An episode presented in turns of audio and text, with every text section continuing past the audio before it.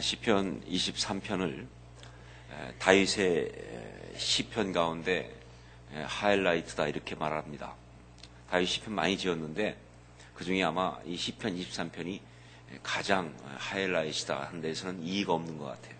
그런데 그 시편 이십삼 편 가운데 또 하이라이트가 어디냐, 바로 오 절 말씀이라고 저는 생각합니다.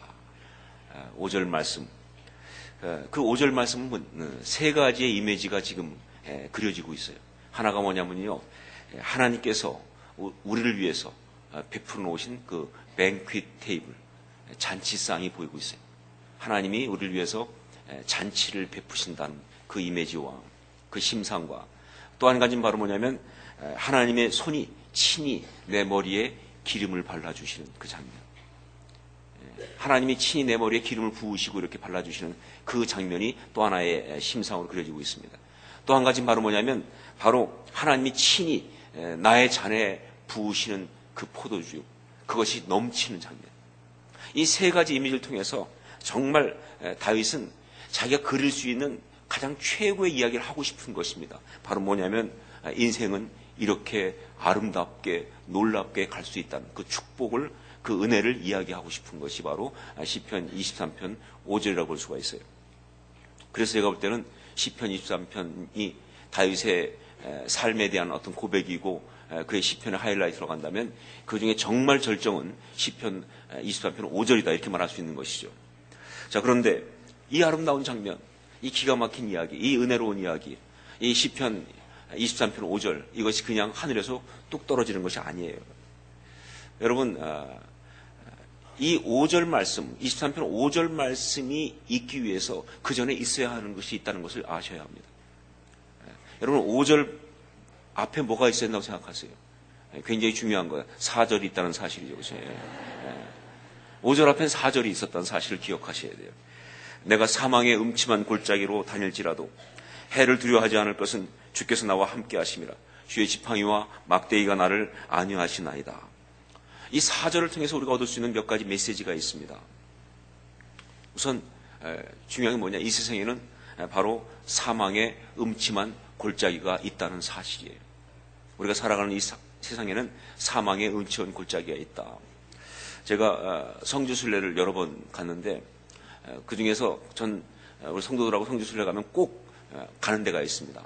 다른 사람들은 안 하는 것 같은데 저는 꼭 하는 게 있는데 뭐냐면 여리고에서 아, 예루살렘에서 여리고로 내려가는 길을 꼭 걷게 해요. 한, 한 시간 반 정도 걷는데 그것이 그 와디 켈트라고 해서 아, 사실 지금까지 남아있는 옛길에 가장 가까운 길이에요. 그 성 조지 수도원부터 시작해가지고 쭉 내려서 여리고까지 가는 길인데 그 와디 켈트를 꼭 걷게 합니다. 추측건대는 예수님도 이 길을 걸었을 것이라고 생각할 만큼 오래된 길입니다. 자, 그런데 그 길을 걷다 보면 느끼는 게 있어요. 정말로 양쪽으로 절벽 같은 그 사이에 길이 있습니다. 정말 한쪽은 또 막 떨어지는 낭떠러지 같은 곳이 있어요. 아, 이 길을 걸어가면서 느끼는 건 뭐냐면 진짜 이게 사망의 음침한 골짜기다 하는 생각을 드는 거예요. 뭐 시편을 그냥 저절로 묵상하게 돼 있어요. 사망의 음침한 골짜기, 어디에서 맹수가 튀어날지 모르는 느낌, 어디에 강도가 있다가 나, 숨어 있다가 나타날지 모르는 어떤 그런 분위기, 옆으로 갈 길도 없습니다. 그렇다고 돌아갈 수도 없어요. 온 길도 먼데 어떻게 돌아갑니까? 그냥 앞으로 나가야 되는데 앞에 무엇이 기다릴지도 모르고 언제 끝날지도 모르고 정말 생각보다 굉장히 흉악한 길이에요. 예수님께서 말씀하신 이 선한 사마리아 사람 비유가 이게 지어낸 이야기가 아니다 하는 생각을 하게 됩니다. 진짜 가능하다, 실제 일어난 일일 수 있다는 생각을 할 수밖에 없는 그런 골짜기가 바로 와디 켈트입니다. 거기 걷는 체험을 하는 것이죠. 근데 여러분, 문제는 뭐냐면 이런 그 골짜기가 유대 땅 여리고에만 존재하는 것이 아니라 바로 우리 인생길에 존재한다는 것이 문제가 되는 것입니다. 우리가 살아가는 삶의 길에도 바로 이런 일이 있다는 것이 문제가 되는 거예요. 글쎄요, 이게 하나님 만드셨을까?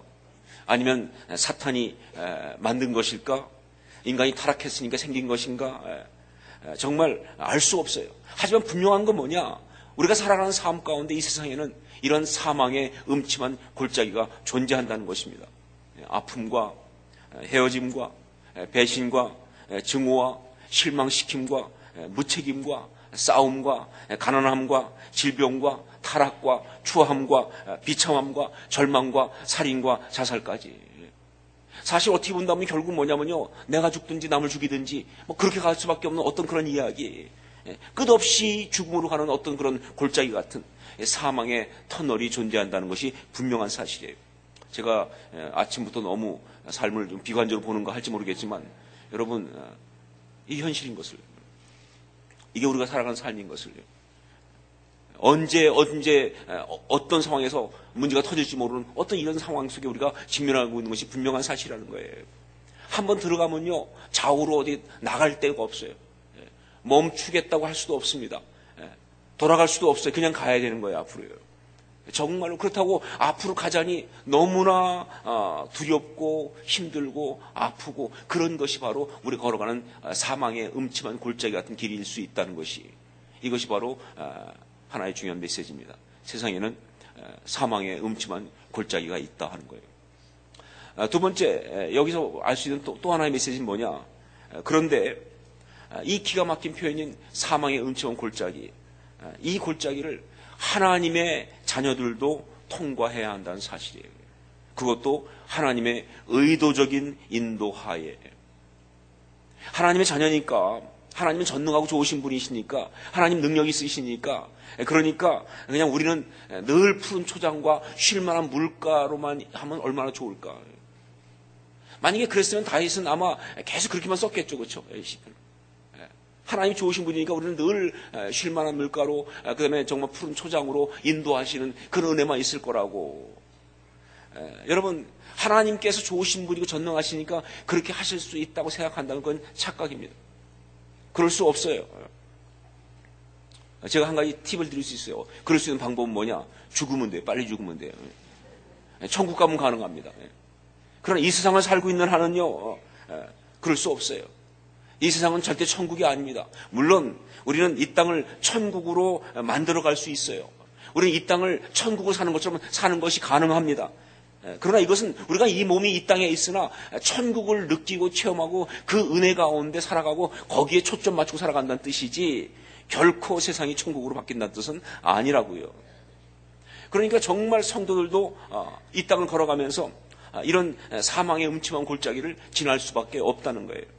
오히려 어떤 면에서 우리가 하나님의 사람이기 때문에, 우리가 신앙인이기 때문에 훨씬 더 심하게 사망의 음침한 골짜기를 걸을 수가 있어요.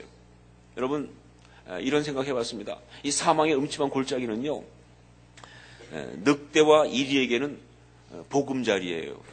터전입니다. 그렇죠? 걔들은 전혀 어색하지 않아요. 거기가 자기들이 사는 곳이니까. 사망의 음침한 골짜기는요, 강도한테는 생업의 현장입니다. 그렇죠. 거기서 비즈니스하고 사니까. 그렇죠. 그런데 우리는 하나님의 양이잖아요. 우리는 늑대와 이리가 아닙니다. 우리는 강도가 아니라고요. 우리는 하나님의 양이라고요.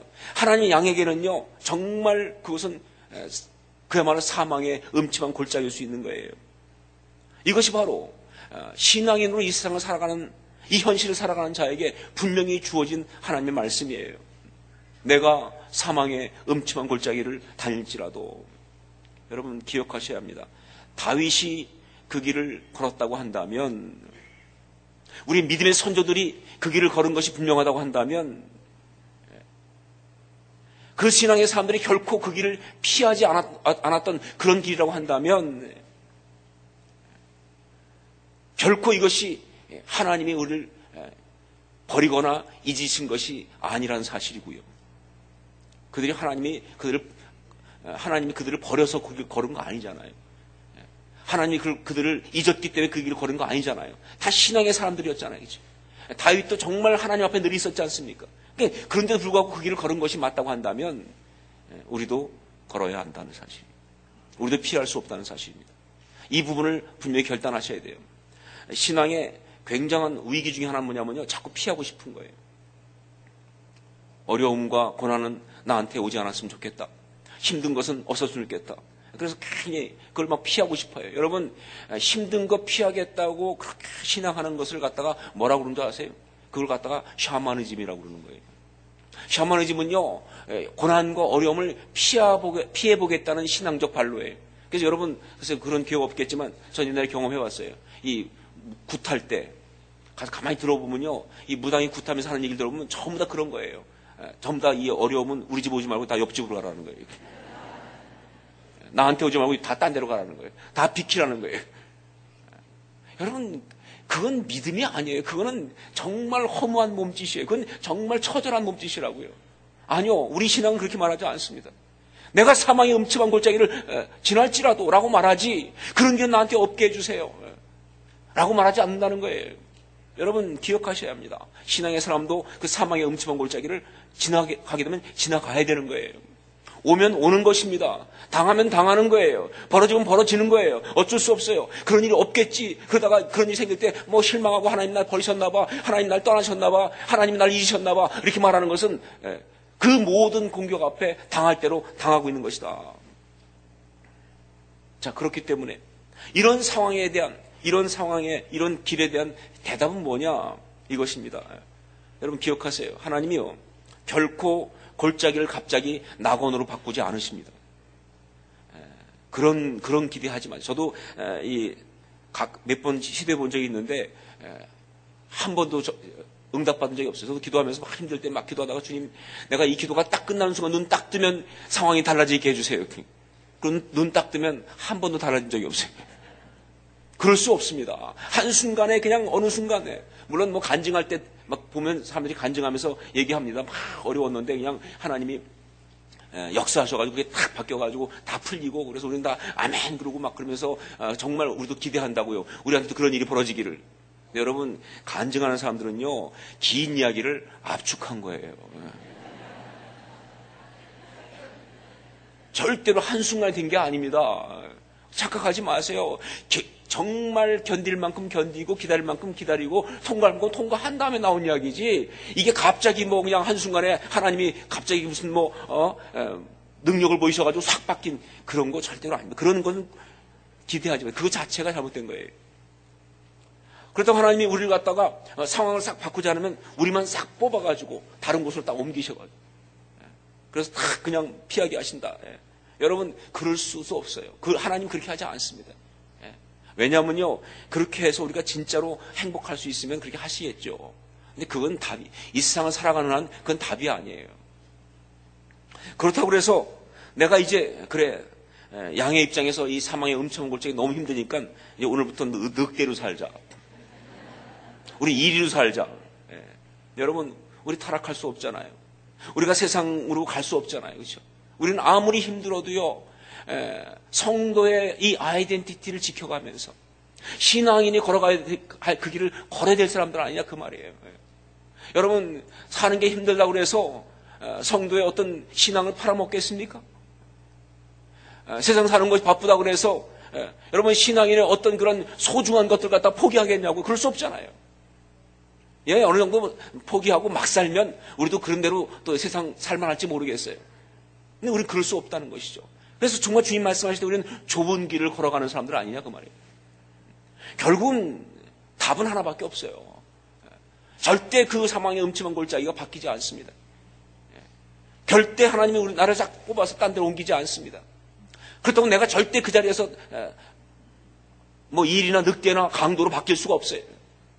그럼 결국 뭐냐, 뭐 피해갈 수도 없고 돌아갈 수도 없고 좌우로 빠져나갈 때도 없고, 그럼 뭐예요? 답은 하나밖에 없어요. 그냥 앞으로 나아간다예요. 이게 답입니다. 예. 이게 답이에요. 그냥 앞으로 나아간다. 하나님이 우리와 함께 하신다는 그 약속을 믿고. 예. 하여간 이 새벽 집회 주제가 참 제가 볼 때는 오묘합니다. 예. 보이지 않는 하나님의 손. 예. 하나님의 손은 참 좋은데 그 앞에 보이지 않느니 이게 문제예요. 아, 보이면 누가 뭐래나, 그렇죠? 그럼 쉽잖아요, 그렇죠? 딱 보이니까. 근데 안 보인다는 건 무슨 뜻이에요? 있는지 없는지 모르겠다는 뜻 아니겠어요, 그렇죠? 분명히 계세요. 하지만 나는 알 수가 없어요. 그 손을 의지하면서 그분이 지팡이와 막대기로 나를 보호하신다는 그 약속을 믿고, 정말 또 수시로 정말 기가 막히게 나를 도우시는 그 지팡이와 막대기의 능력을 체험하면서. 분명한 것은요, 그 사망의 음침한 골짜기를 우리 보고 혼자 가라고 보신 거 아니거든요. 그 길을 내가 걷지만 주의 지팡이와 막대가 나를 안위하시나이다. 나를 도우신다. 그 말은 뭐냐? 필요할 때면 나타난다는 거예요. 참 우리 하나님 타이밍 좋으세요. 지금까지 신앙생활 해보니까 꼭 안 계신 것 같고 꼭 없는 것 같은데 결정적인 순간은 꼭 계시더라고요. 예, 그리고 보면 하나님이 다 역사하셨기 때문에 왔다는 사실을 고백하지 않을 수 없게 만드세요. 그 은혜를 경험해가면서 그러면서 계속 우리는 뭐예요? 앞으로 나가고 나가고 나가는 거예요. 그러면 중요한 것인 것입니다. 그렇게 사 절을 통과하고 나면 뭐가 있다? 오 절이 있다. 어떻게 하셨어요? 예. 어, 생각보다 어려운 건데 이거 그렇죠? 예, 사 절을 통과하고 나면 오 절이 있다예요. 오 절 말씀. 주께서 내 원수의 목전에서 내게 상을 차려주시고 기름을 내 머리에 부으셨으니 내 잔이 넘치나이다. 여러분, 이것은 어두움을 지나고 나서 펼쳐지는 빛 가운데의 파티예요. 이것은 슬픔이나 고통, 괴로움과 무의미 이런 것과 대조되는 기쁨과 감사와 사랑의 환희예요. 지나오고 통과했던 어둠의 골짜기가 깊으면 깊을수록 더 정말 그렇게 기쁘고 감사한 그러한 장면이 바로 이 장면이라고요. 아니 어떤 면에서 이 사망의 음침한 골짜기를 통과하지 않은 사람은 결코 맛볼 수 없는 그런 하늘의 식탁, 하늘의 파티. 이것이 바로 이 오 절 말씀이에요. 여러분, 심할지 모르겠지만 어떤 종류든 간에 영적인 삶 가운데 고통의 대가를 지불하지 않고는요 절대로 하나님이 주시는 기쁨을 맛볼 수가 없어요. 여러분, 우리 신앙은 그래요. 자기에게 절망하지 않은 사람은요 구원의 은혜를 얻을 수가 없다는. 그렇잖아요, 그렇죠? 여러분, 우리가 구원받는다는 게 무슨 뜻인지 아시죠?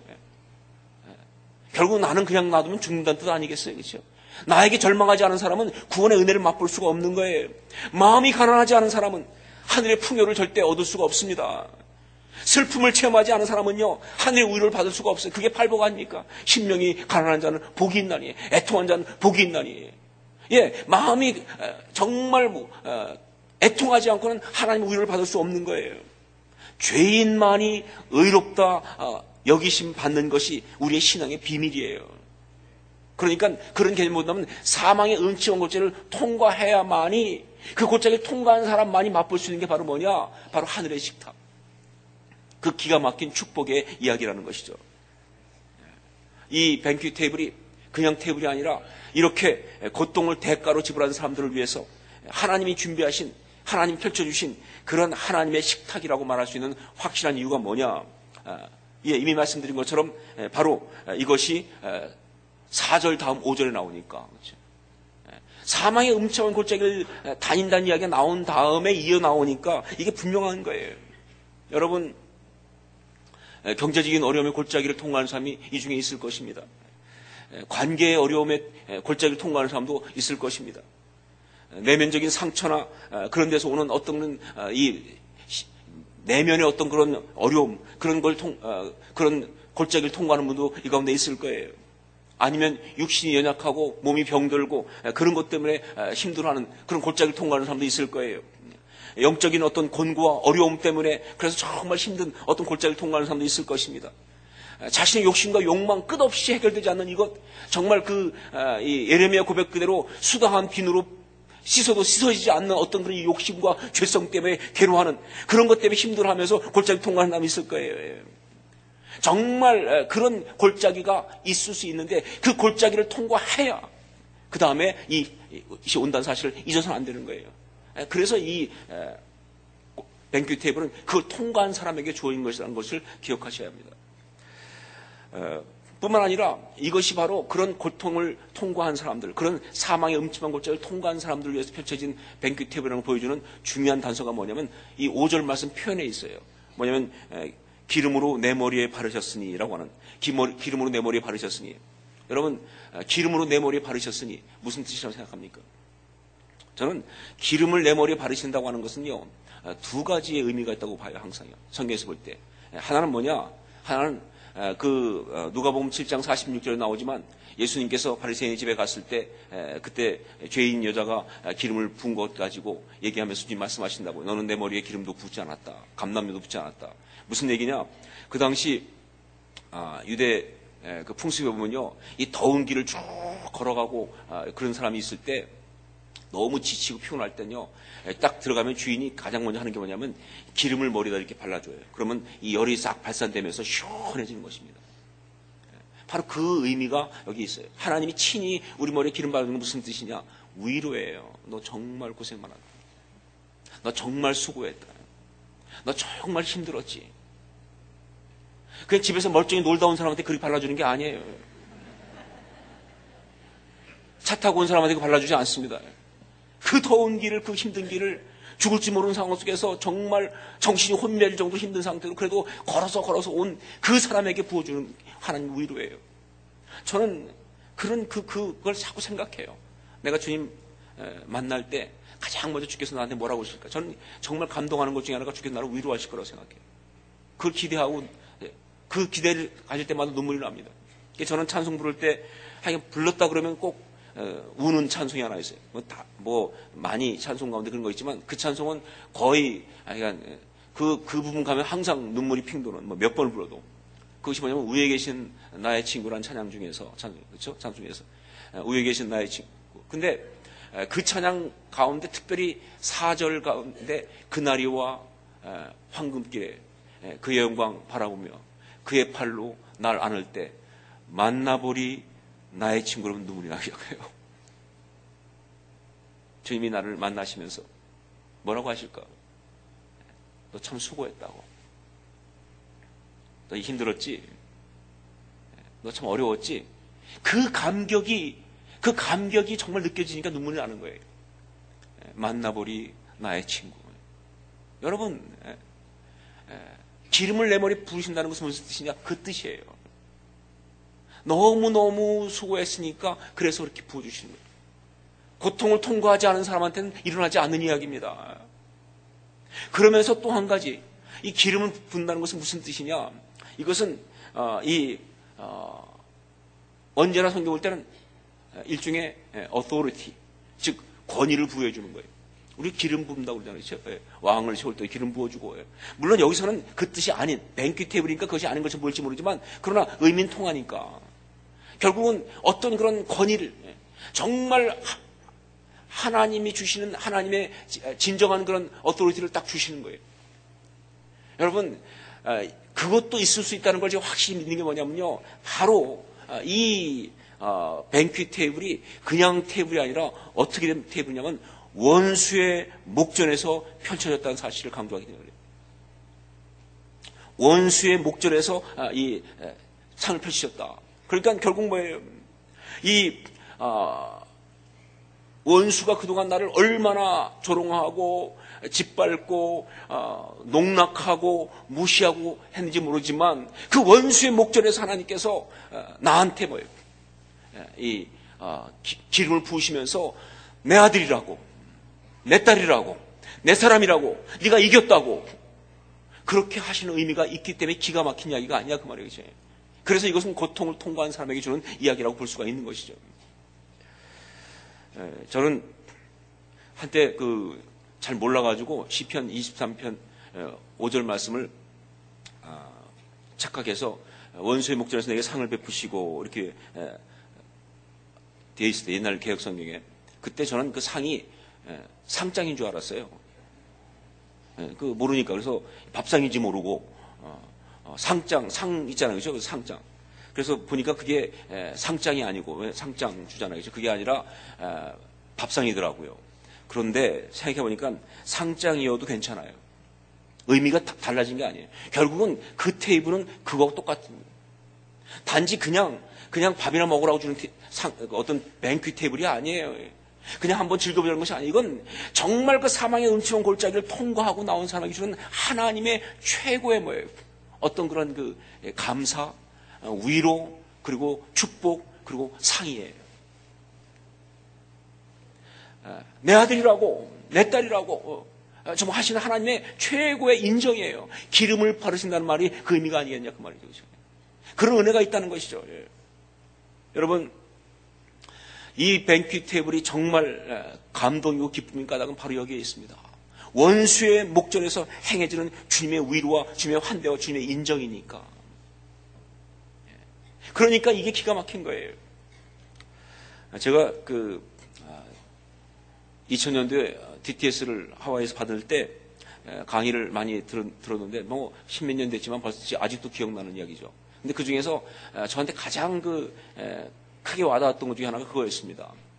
딘 셔먼이 강의하면서 영적 진영 강의하면서 얘기했는데 세상에는요 우리가 정말 불행해지길 원하는 세력이 있다는 거예요. 전 깜짝 놀랐어요. 그렇게 목회하고 갔으면서도 그렇게 있다는 사실을 알긴 알았죠. 그렇지만 그렇게 실감한 적이 없었어요. 그런데 정말 있어요. 이 세상에는 우리가 정말 불행해지길 원하는 그런 세력이 있습니다.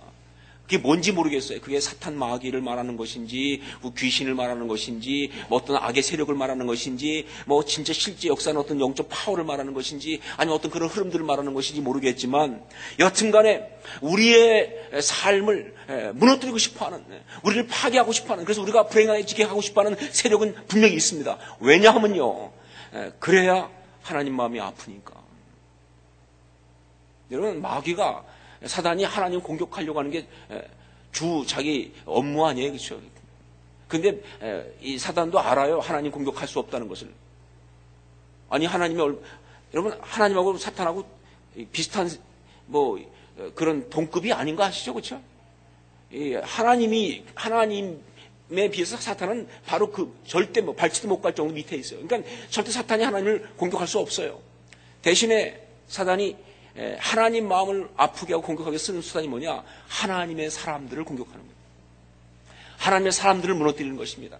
하나님의 사람들을 갖다가 불행하게 만드는 거예요. 그 삶을 파괴하는 것입니다. 그게 바로 그게 존재한다는 거예요. 정말 새삼스럽게. 우리가 그냥 생각난 대로 살고 우리가 하고 싶은 대로 하고 우리가 결정한 대로 인생이 돌아가는 게 아니에요. 나를 무너뜨리려고 노리고 있는 자가 있다는 거예요. 그것들을 갖다가 이 오늘 말씀에서는 뭐라고 얘기했느냐? 바로 원수들, my enemy라고 했어요. my enemies.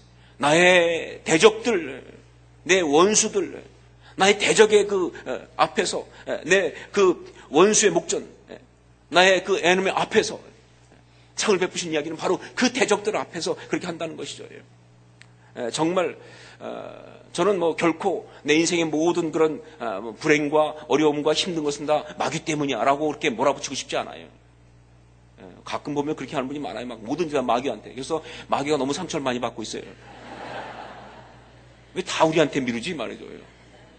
물론 마귀가 한 거 맞아요. 하지만 우리가 받아주지 않으면, 우리가 용납하지 않으면요, 마귀의 그런 모든 시도는 절대로 통, 이루어질 수가 없어요.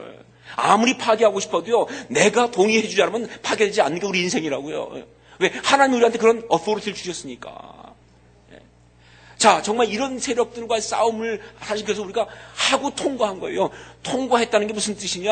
그런 수도 없이 많은 이 에너미들의 어떤 시도와 공격들을 갖다가 내가 결코 받아주지 않고, 예스하지 않고, 난 끝나서 나는 망했어, 난 절망한 거야, 나한테는 난 불행해, 내 인생에 무슨 기쁨이 있겠어 라고 말하지 않고, 지금 당장 어렵고 힘든 게 있지만 정말 힘들고 진짜 앞이 캄캄하지만 그래도 하나님 앞에서 아닙니다, 이것은 결코 이것이 내 인생 이야기가 아닙니다 라고 하면서 걸어나온 사람만이 통과하는 거잖아요, 그렇죠? 그리고 통과한 그런 사람이기 때문에 그때 그 앞에 펼쳐진 이 뱅크 테이블은요, 그야말로 원수의 목전에서 내게 상을 베풀어 주신 이야기라고요. 전 여러분 모두가 그 은혜를 받을 수 있길 주의 이름으로 축원합니다. 예, 신앙은 그래야 돼요. 신앙은 그런 것입니다. 예. 저도 한참 힘들 때 막 어려운데, 근데 막 정말 막 너무 너무 막 자 절망하고 싶고 막 그때 좀 우울증도 있었고 막 그래가지고 포기하고 싶고 막 그랬어요.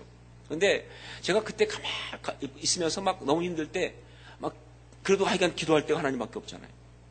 그리고 정말 제가 너무 너무 이 힘든 마음인데 그래도 한 가지 분명한 거 뭐냐?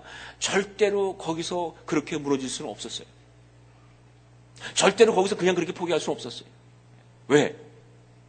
내가 하나님의 사람이니까. 내가 믿는 사람이니까. 그렇게 가정을 포기할 수 없었어요. 그렇게 인생을 포기할 수 없었어요. 그렇게 삶을 포기할 수 없었습니다. 왜? 하나님의 사람이니까.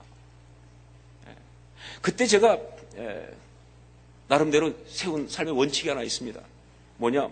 그래, 하나님이 나를 하나님의 자녀 삼아주시고 목사까지 부르셨는데 내가 하나님 앞에 엄청난 영광을 올려드리기는 쉽지 않을지 모르겠지만 한 가지 내가 약속합니다. 하나님, 절대로 하나님의 영광을 가리지는 않겠습니다.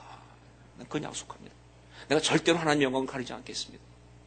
여러분, 굉장히 그 좀 수동적이고 너무 좀 이렇게 처절하다고 할지 모르겠지만 어떤 면에서 우리 인생을 살아가면서 우리한테 가장 중요한 목표는 이거가 아닌가 싶어요.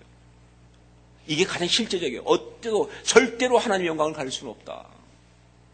그렇게 하면서 이 사망의 온, 골, 이 골짜기를 통과하는 거예요. 그러면 그러면 정말 그 가운데 그 다음에 하나님이 하나님의 때에 반드시, 기가 막힌 이야기죠. 하나님의 때에, 카이로스, 하나님의 때에 반드시 하나님 방법으로 우리 앞에 뭐예요? 이 뱅퀴 테이블을 펼쳐주시면서 원수의 목전에서 내게 상을 베풀어 주시고 나를 축복하는 그런 역사가 있다는 것이 분명한 사실이라는 거예요. 여러분, 이거 믿으십니까? 예. 이것이 바로 다윗이 말하고 있는 이 고백이고요. 이것이 바로 이 아, 말씀의 어떤 그런 하이라이트 장면이에요. 끝없이 조롱했어요. 사단이, 하나님 어디 계시느냐? 하나님 널 잊었다. 하나님 널 결코 구원하지 않는다. 너, 너같이 죄 가운데 있는데 무슨 구원하시겠느냐? 너같이 여러 번 실수하는데 하나님이 널 생각하겠느냐? 등등 뭐 수없이 많은 이야기 가지고 그렇게 공격을 해왔지만 그 이야기 전체를 다 받아주지 않고 인정하지 않고 그냥 정말 하나님 앞에서 걷고 또 걷고 그리고 믿음 가지고 그래도 나가고 나가는 순간 어느 순간 정말 이, 이 모든 것이 정말 밝혀지는데, 그래요, 하나님 계세요. 하나님이 정말 다 보고 계셨어요. 그동안 하나님 날 기억하고 계셨어요. 하나님 준비하신 길이었어요. 하나님 은혜가 있습니다.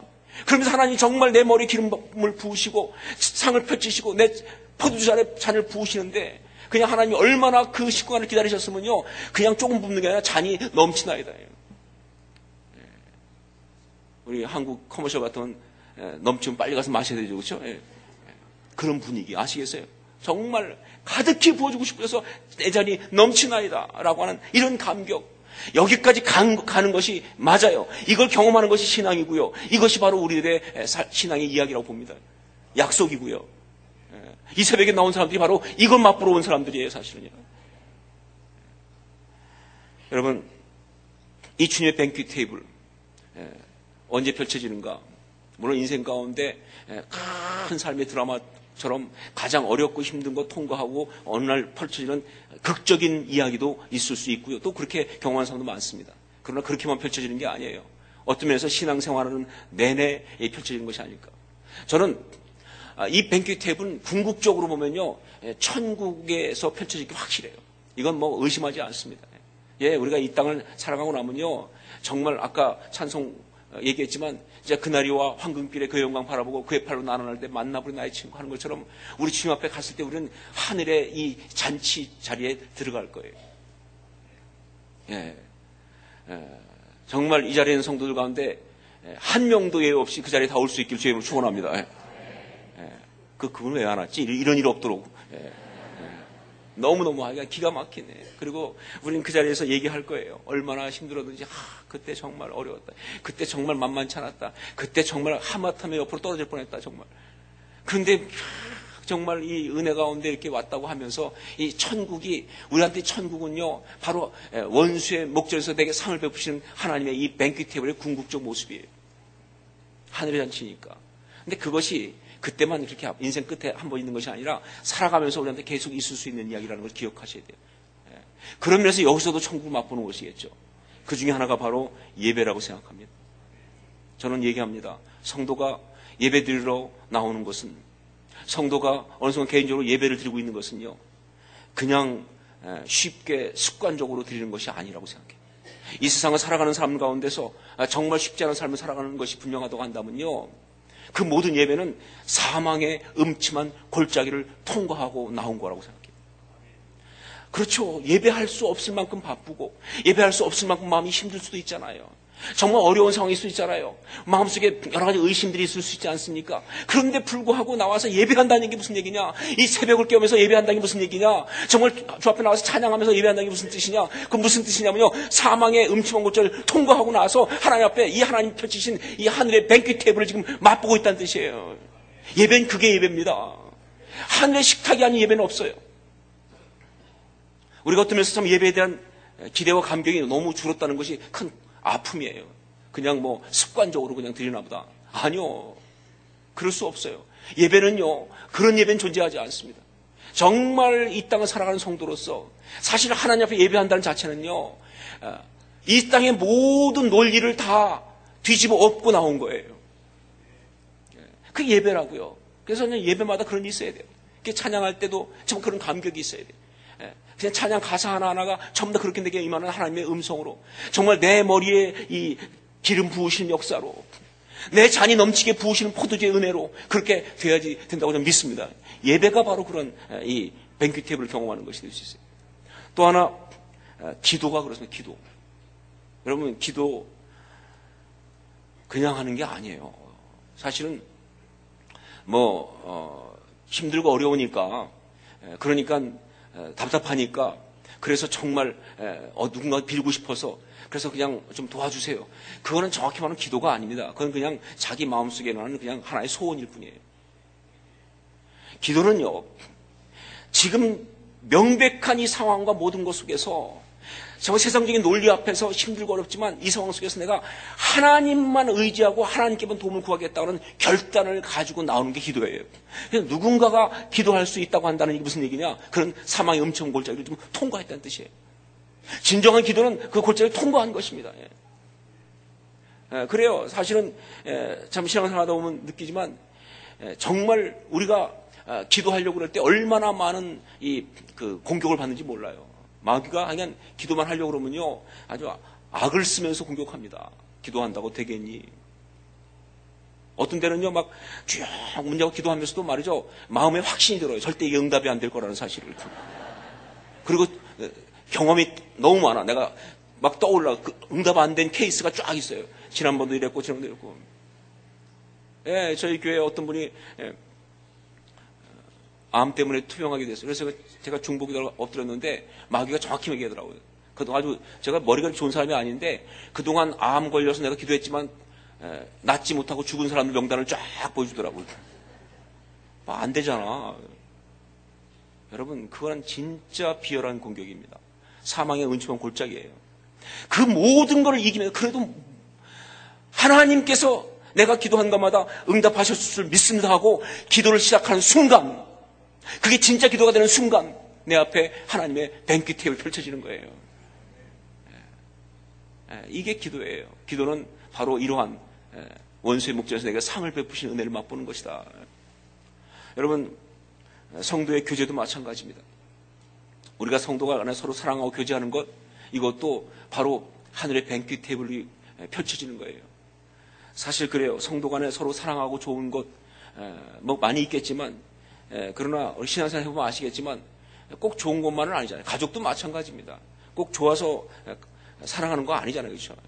사실은 제가 보니까 부부지간에도요, 예, 제가 내보니까 정말 진짜 사랑스러워서 사랑하는 경우는 글쎄요, 이거 뭐 이, 소문내지 마세요. 저희 사람이 안 왔으니까 그냥 솔직히 말할게요.